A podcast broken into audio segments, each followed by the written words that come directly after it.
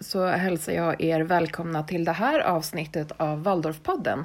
Och med mig här i avsnittet så har jag Britta Drakenberg. Välkommen hit, Britta. Tackar så mycket.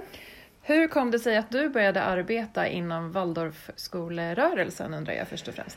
Ja, det var 1996 tror jag såg en annons i Dagens Nyheter om Pestalozziutbildningen, ämneslärarutbildningen, som jag tyckte lät jättespännande. Jag hade jobbat på Lantbruksuniversitetet tidigare och jag hade jobbat med mina egna barn och vikariat på komvux och liknande och tyckte att det här verkade spännande. Jag har alltid varit intresserad av Waldorfpedagogiken. Så jag hoppade på den utbildningen och 1998 fick jag mitt första jobb på LNK-skolan. Och jag är alltså då NO-lärare i framförallt biologi och från klass 9 och gymnasiet. Hur kom det sig att det var just Pestalozzi som du fastnade för? För du kanske måste ha gått andra utbildningar innan, tänker jag. Ja, alltså jag har ju en fil. Kand. I biologi, geologi, naturgeografi och genetik. Och som sagt var, jag har jobbat då på komvux och på olika vikariat på skolor, gymnasieskolor, men också även på Sveriges lantbruksuniversitet. Med att handla om skogshögskolan har jag jobbat på. Men med 5 barn så kan man inte ha något väldigt avancerat jobb under längre tid. Så att den här utbildningen kom då, Pestalozziutbildningen, tyckte jag att det var perfekt för mig. För då var det dags att börja jobba mera på riktigt. Den yngsta barnet hade börjat skolan precis då. Så jag tyckte att det här lät spännande med Waldorfpedagogik och jag har aldrig ångrat det sedan dess. Och mitt första jobb fick jag då på LNK-skolan där jag besökte. Vi åkte runt och besökte olika skolor där de olika studenterna praktiserade på. Och när jag kom till LNK-skolan så blev jag nästan infångad med lasso. Yeah. Då frågade den personalhandläggaren vem jag var och jag hade för ämnen. Och när jag sa mina ämnen sa han, vad gör du i höst? Ja, det var ju kul. Ja, så då fick jag jobb. Jag hade haft lite grann på Kristofferskolan tidigare men på LNK-skolan. Och där jobbade jag fram till för 2014. Oj, det var ganska länge då. Ja, det var länge jag jobbade, 16 år. Ja. Ja. Och det var framförallt då som biologilärare, men även kemi hade jag. Och lite hemkunskap. Men sen så ganska snabbt kom jag in i olika mandatgrupper som det var innan då vi hade rektor. Jag har varit i personalgruppen, ekonomigruppen, ledningsgruppen och sista åren var jag då biträdande rektor. Innan jag slutade då 2014. Sen efter det så har jag då varit på en del skolor fortfarande. Jag är kvar på ett Waldorfgymnasium, Karlgrenska, som jag varit med och startade, som du vet, Jessica. Mm. Och där har jag fortfarande hand om biologiundervisningen. Och jag har också lite grann biologiundervisning på några Stockholmsskolor här. Så behöver hjälp lite grann med den här specifika perioden cellära och mikrobiologi. Så det jobbar jag fortfarande med. Sen har jag lite uppdrag kvar. Jag är egentligen pensionär men jag har uppdrag kvar. Waldorfskolefederationen har jag varit på sedan 2004. Men nu till våren så kommer jag lämna styrelsen där. Och kvar är jag ju på styrelseordförande på Waldorflärarhögskolan. Och kommer lägga mitt fokus kanske mera på Waldorflärarhögskolan framöver. Men det har varit många väldigt givande år på Waldorfskolefederationen. Jag blev ju headhuntad då utav Göran Fant. Som hade hört lite grann om mig och att jag fick komma in då och ta hand om gymnasiefrågor. Som var en stor fråga då. Det var en ny gymnasiereform på gång. Och man skulle formulera om våra gymnasieprogram. Och på den tiden var vi ganska många gymnasieskolor. Jag tror vi var 13 gymnasieskolor. Mm. Så det var en stor grupp som samlades och jobbade fram då de här olika gymnasieprogrammen som vi ser idag. Som trädde i kraft vid gymnasie 11-reformen. Där vi förhandlade fram då 2 stycken Waldorf-specifika naturvetenskaplig och estetisk inriktning. Och de programmen var vi väldigt stolta över för vi var de första gymnasieprogrammen som fick särskild variant. Det vill säga att vi fick själva styra lite grann våra ämnen vi ville ha i utbildningen. På den vägen är det. Så nu har det dykt upp, har det också kommit samhällsprogrammet som Kristofferskolan har. Men annars så är det natur- och estetprogrammen då. Och det väldigt specifika med det var ju då att även våra naturelever har rytmi, musik och konsthantverk. Någonting som annars naturelever aldrig har. De har ju inget estetiskt alls. Men när vi förhandlar fram de här särskilda varianterna. Jag kommer ihåg, det var precis före jul då för drygt 10 år sedan och den som handläggare, han ville verkligen hjälpa oss. Han var så mån om att det här skulle gå igenom. Och han skulle själv gå i pension så han skyndade på processen och sa vi ska fixa det här innan jul. Jag minns så väl att när vi höll på och arbetade med de här processerna med att starta upp de olika programmen men också starta upp Karlgrenska och mycket annat. Vi hade ju just det här målet att det skulle vara att alla skulle kunna få ta del av både det estetiska men också det naturvetenskapliga och också det samhällsvetenskapliga så småningom skulle kunna komma in på ett hörn. Och då minns jag att en kväll så tittade jag på Aktuellt. Det här kanske är ungefär 8-9 år sedan i alla fall måste det ju vara. För jag vet att det här hade precis trätt i kraft då med J11 och sådär. Och då kom jag så väl ihåg att de pratade om Kungsholmens gymnasium som ligger här i Stockholm och sa att de var så unika. Därför att de hade en naturvetenskaplig inriktning med körsång. Och jag blev ganska upprörd. Och vet att jag kontaktade dig också och berättade om det här. Och att vi faktiskt till och med mejlade till Aktuellt redaktionen och sa att det här stämmer inte. Vi har andra skolor i Sverige som faktiskt under väldigt lång tid har haft både det estetiska och naturvetenskapliga tillsammans. Ja.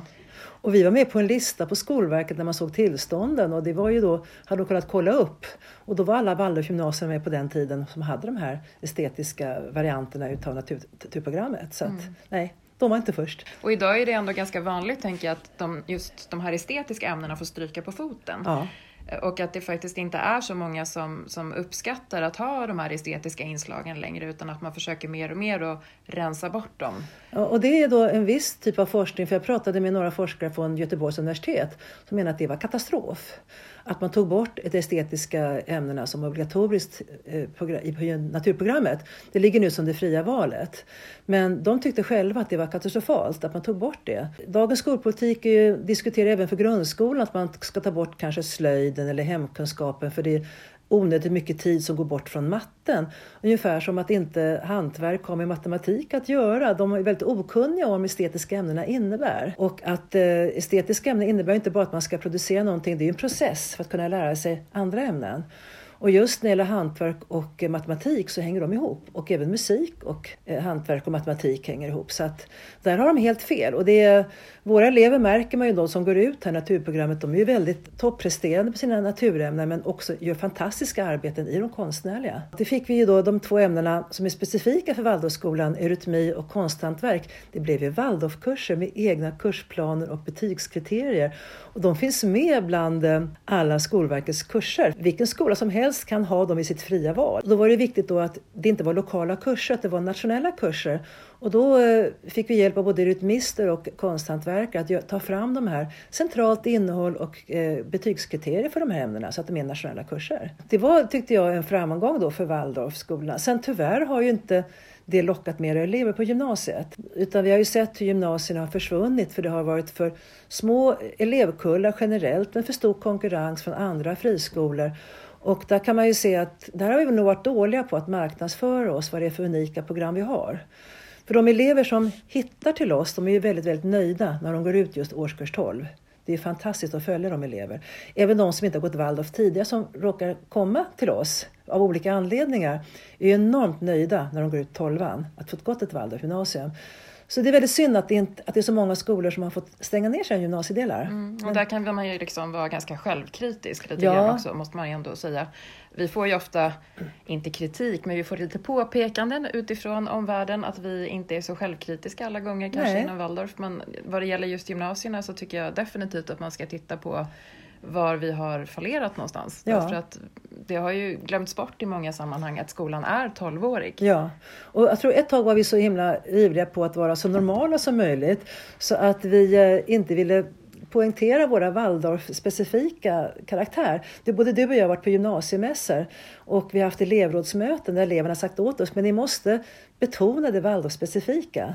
Och det var en liten trend ett tag här, hur får vi fler elever, hur kan vi bli så normala som möjligt. Men det var något fel tror jag, utan vi ska betona det Waldorfspecifika. Men våra elever på gymnasiet går ju ut med fullständig behörighet till universitet och högskolor. Och att nu även få naturbehörigheten så har de ju en direkt länk in till Karolinska och andra naturvetenskapliga utbildningar som inte fanns förut. Så det är en fantastisk utbildning att gå på ett Waldorfgymnasium. Lilla Karlgrenska som vi startade, vi kämpar på. Det gör vi, verkligen. Både du och jag är involverade i den kampen. Ja. Och framförallt också många andra. Jag tänkte jag skulle göra en specifik podd faktiskt om just Karlgrenska så att folk ska förstå hur mycket arbete det faktiskt ligger bakom även ett sånt litet gymnasium. Så och så många nöjda elever. Ja, det också. Så att det är väl också någonting som vi kommer att ha i framtida avsnitt, att vi också ska intervjua elever som har gått på något av gymnasierna som vi har i Sverige överhuvudtaget. Behöver inte specifikt vara just Karlgrenska, det kan också vara Kristofferskolan eller Örjanskolan eller någon av de andra som vi också har runt om i landet. Men om vi ska titta lite mer på och gå tillbaka till det här med att du blev headhuntad lite grann då av Göran Fant hit till Waldorfskolefederationen. För du och jag sitter ju just nu faktiskt i Waldorfskolefederationens lokaler och gör den här intervjun, eller det här poddavsnittet.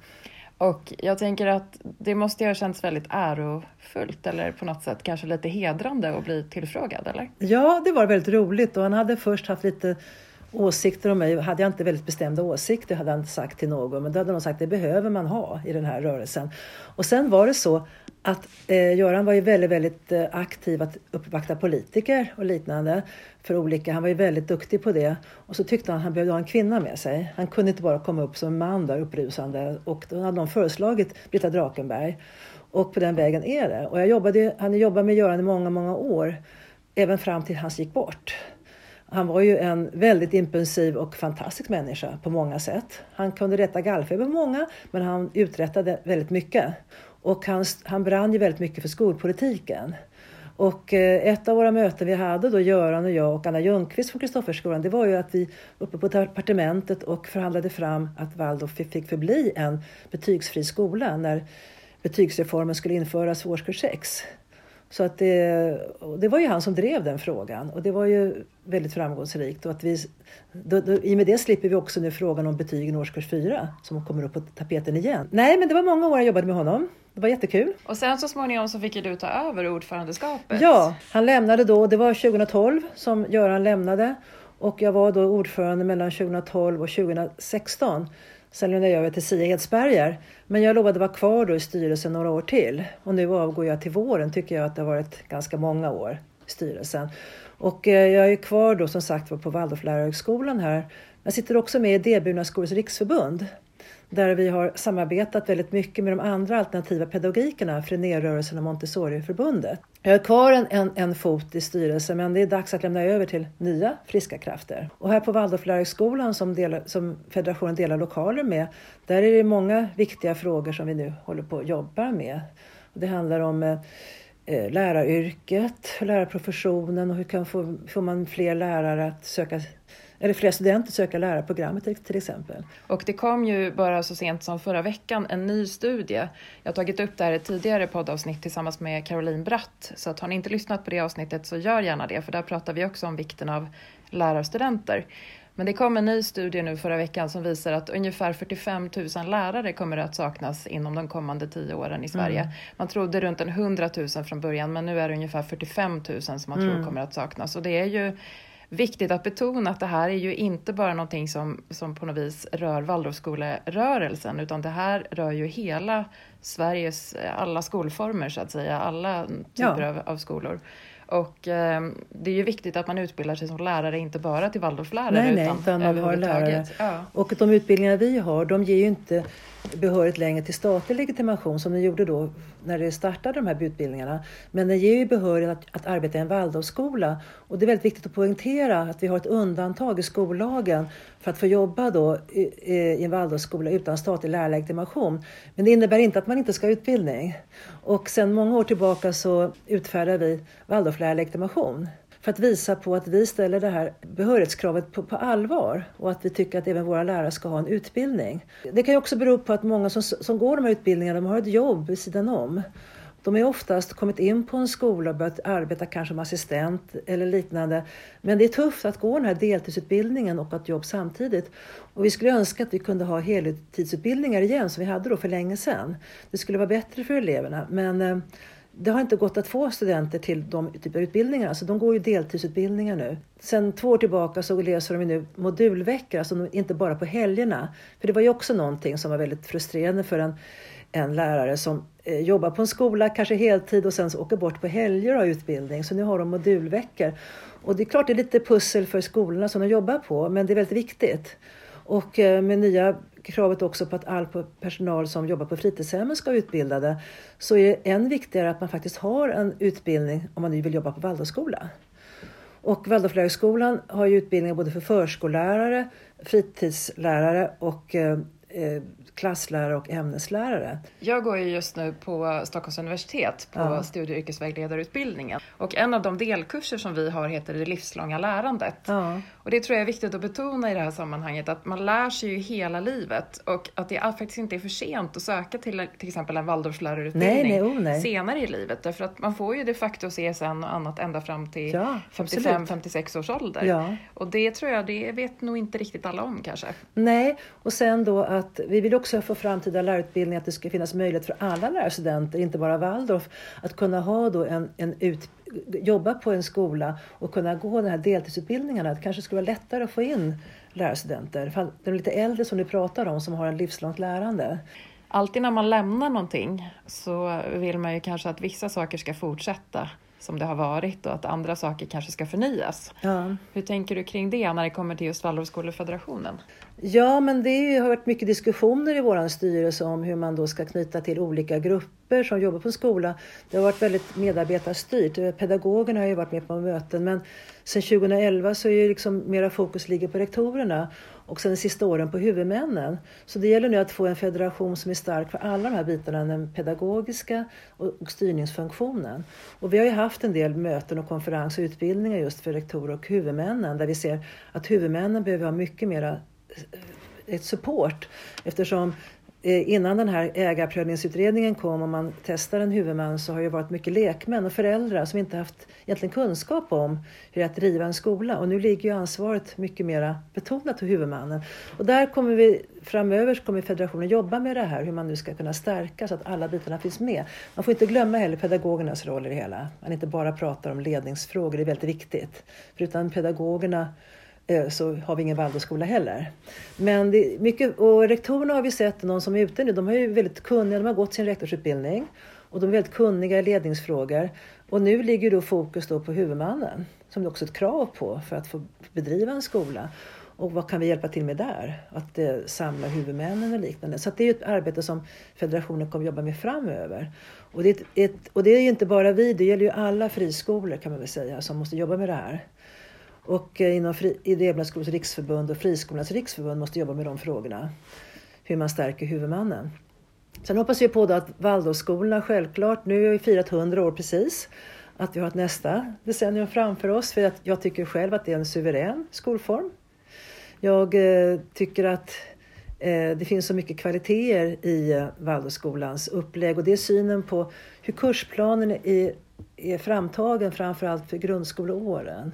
Det finns en sån fantastisk suverän tanke på hur, i vilken ordning man lär ut saker och ting. Och det har ju då Lgr 11 lite grann ställt till det i vissa ämnen. Och där skulle jag önska att man kunde få lite grann luckra upp de här stegen, 3:an, 6:an, 9:an. Och att man fick ha en, kanske bara ett steg mitt i, och sen fick man ha en fritt form fram till årskurs 9 där alla ska vara lika. Och där vet jag att Montessoriförbundet vill ha samma sak. Montessoriförbundet tittar väldigt mycket på hur vi i Waldorf arbetar. De är lite mer splittrade, men de tittar på hur vi arbetar, och de skulle vilja ha ungefär samma upplägg som vi har. Egna lärarutbildningar, slippa sätta betyg årskurs 6 och att inte behöva ha den här progressionen så fixt vid 3:an, 6:an, 9:an. Så att jag kan ju berätta lite grann att vi har haft gemensamma seminarier i Almedalen under många år. Där vi lärt känna de här olika frontfigurerna i de här olika alternativerna, pedagogikerna. Och vi är ju så olika egentligen om man tittar på i detalj hur vi arbetar. Men vi har gemensamt i att vi är en alternativ pedagogisk rörelse. Och det har varit väldigt givande att träffa dem. Så att jag önskar ju då, målet skulle vara att man fick en alternativ lärarhögskola. Där man kunde bli Waldorflärare eller Montessorilärare till exempel. Och att Skolsverige har råd med att pröva olika alternativ, pedagogiska alternativ. Och att man går tillbaka till tanken till friskolereformen på 90-talet. Vad var tanken då? Jo, det var ju då att man skulle stödja alternativa pedagogiker, små föräldrakooperativ och liknande. Och vad blev det? Vi har fått dagens friskolesamhälle som är långt ifrån den som ambitionen var då. Så vi har lite tankar på, ska man kanske ha en friskolereform 2.0, och vi börjar prata om i våra Idéburna skolors riksförbund. Det är väldigt spännande arbete att se framåt. Där Waldorfpedagogiken är en del av en alternativ rörelse. Som jag tror inte att Sverige har råd att vara utan. Jag hoppas ju på att det ska vidareutvecklas. Och att vi ska få vara alternativ rörelse. Men inte vara... Vi står ju under en läroplan. Det kan vi aldrig komma ifrån. Men vägen dit måste få vara alternativ. Inte bara för Waldorf utan alla möjliga pedagogiker som måste få prövas. Avslutningsvis då, det är ju många som anser att inom Waldorfrörelsen så tål vi inte riktigt just den här kritiken som jag var ute efter förut, eller att vi kan liksom inte riktigt så här självgranska oss och se vad vi gör, försöker och så, men hur känner du kring det? Har det ändrat sig sedan du klev in i det här 98 och fram till idag? Ja, det finns fortfarande krav, folk som tycker att vi är bäst och kan tål inte kritik. Det finns ju fortfarande krav, men jag tycker det har varit mer öppenhet för att lyssna på. Och gör vi inte det, då blir vi ju en sekt. Vi måste ju ta in vad folk utifrån tycker om oss, självklart. Och vi måste lyssna på vad politiker tycker om oss och olika organisationer och liknande. Däremot tycker jag man möter ganska stor förståelse ändå från politiker. Och jag var på, bara för några veckor sedan var jag på ett sånt där mingel med utbildningsutskottet. Och de är intresserade av våra frågor. Jag ska skicka över en massa dokument till en som sitter i utskottet här som handlar om det här lärarlönelyftet till exempel. Att vi inte får vara med på det, våra lärare. Jag tycker vi som jobbar nu inom här centralt i rörelsen, vi hoppas verkligen att vi är öppna för kritik. Att vi är inte bäst. Och vi ska verkligen titta på hur gör andra skolor. För det har vuxit upp så många, både den kommunala skolan utvecklas och även friskolerörelsen, att vi får se titta på hur gör de, självklart. Men vi har vår pedagogik och den står vi fast vid. Och den måste ju tålas och granskas. Och självklart ska den utvecklas, den kan inte vara likadan som för 100 år sedan och det vet vi själva. Men många av skeptikerna tror ju inte att vi har förändrat sig och det blir man lite ledsen för. Och då kanske man inte var tydlig nog att vi faktiskt förändras. Och då är det ju återigen kanske att vi måste kommunicera det bättre utåt. Vi måste vara tydliga och vi måste få mera debattörer och vi, framförallt få kanal att få in våra kanske artiklar och liknande där. Det krävs ju den biten också. Vem är intresserad av att lyssna på Waldorfpedagogiken? Innan friskolorörelsen så var vi en av de få verkligen stora alternativa rörelserna och då lyssnar man väldigt mycket på Waldorf. Idag har vi försvunnit. Men samtidigt vet vi ju att ute i världen så är det en växande rörelse. Och det är ju en trygghet egentligen som en världsrörelse att det faktiskt växer ute i världen. Även i Sverige växer det. Det är inte många som kanske tror det. Men det blir ju fler elever. Ja, faktiskt. Ja. Det blir ju helt klart. Ja. Och sen tänker jag också att kanske på den tiden när både du och jag började inom, alltså just att arbeta som lärare. Jag började 97 och du började 98. Då, men att fram till idag nu så känner jag i alla fall att skillnaden är att det är ju mycket mer öppet. Ja. Att vi kan vi har ju inga problem att släppa in människor som kanske vill hälsa på i våra skolor. Nej, som ser hur vi arbetar, det är bara bra, precis. Ja, det är bara bra. Och därför så kan jag också verkligen känna att det är ju någonting som vi har jobbat för under alla de här åren. Ja. Att den här öppenheten ändå ska komma fram. Och den här liksom myten att vi inte har läroböcker och sådana saker. Man måste ju slå hål på det. Självklart har vi det liksom. Men det gäller också viss läromedel i en viss ålder. Självklart. Men jag berättade för dig tidigare idag. Det är haft ett prov för ett gymnasieklass i cellular mikrobiologi. Och tack vare att vi inte bara läste läromedel så svarade eleverna efter det senaste Nobelpriset i medicin. Kunde hon svara efter modern forskning. Man kan plocka in så mycket med komplement till läroböcker, självklart. Så att, nej, vi måste bemöta om vad vi verkligen står för idag. Och det är ju, Waldorfskolan ser inte lika ut idag som det för 10 år sedan. Vi utvecklas hela tiden. Och en del är ju att vi har fått rektorer till exempel då, som möter andra skolledare på sina utbildningar. Och det har varit väldigt bra för oss. Och som sagt, nästa bit är ju styrelserna nu som vi måste jobba med. Så att de blir professionella, klarar av sitt uppdrag. Och kanske möter andra styrelser från andra skolverksamheter. Och så vill vi också betona nu vår forskningsanknytning med Waldorf. Och inte bara den forskning som finns utanför Sveriges gränser. Utan vi vill främja den nordiska forskningen där vi har fått fram flera som har disputerat i Waldorfpedagogik i både Norge och Finland. Och nu har vi ändå som disputerar här i Sverige i januari. I Waldorfpedagogik, vilket är jättespännande. Så att vi finns med i den akademiska kontexten. Precis, vi hade ju tidigare avsnitt Rui Tyson med oss. Och jag kommer väl att göra, tänker jag, så småningom en intervju även med han som disputerar i januari. Liv Kärnsteg, ja, precis. Absolut. Så att, vi återkommer till det helt enkelt. Till forskning. Forskning och framsteg. Ja. Avslutningsvis nu då. Känns det konstigt att lämna eller tycker du att det känns skönt? Det känns skönt att lämna ut till yngre. Och jag har varit med så länge nu i den här rörelsen och framförallt på en central funktion. Så jag tycker det känns bra att lämna över. Och i och med att jag har fortfarande kvar ett finger i spel här i Waldorflärarhögskolan så träffar jag ju er som jobbar på Waldorfskolefederationen och jag har ju ett upparbetat nätverk och kanske liksom rutin hur man plockar fram dokument så att jag kan fortfarande bidra en del. Men jag sitter inte mer centralt och det är bra tycker jag att det kommer nya. Stort tack för att du var med i det här avsnittet och verkligen också ett stort tack för allt som du har gjort för Waldorfrörelsen. Det är mycket. Ju mycket mer än vad många av er som lyssnar och verkligen förstår. Mm. För du har ju jobbat så otroligt mycket och så länge inom den här rörelsen och verkligen bidragit på en massa olika sätt. Åh, vad kul. Så det hoppas jag att du har fått höra, inte bara av mig här nu utan också av andra. Ja, tack. Så det verkligen ska du ha med dig. Och vi kommer ju som sagt att ses framöver också men i olika andra sammanhang. Ja. Tack så mycket för nu. Tack.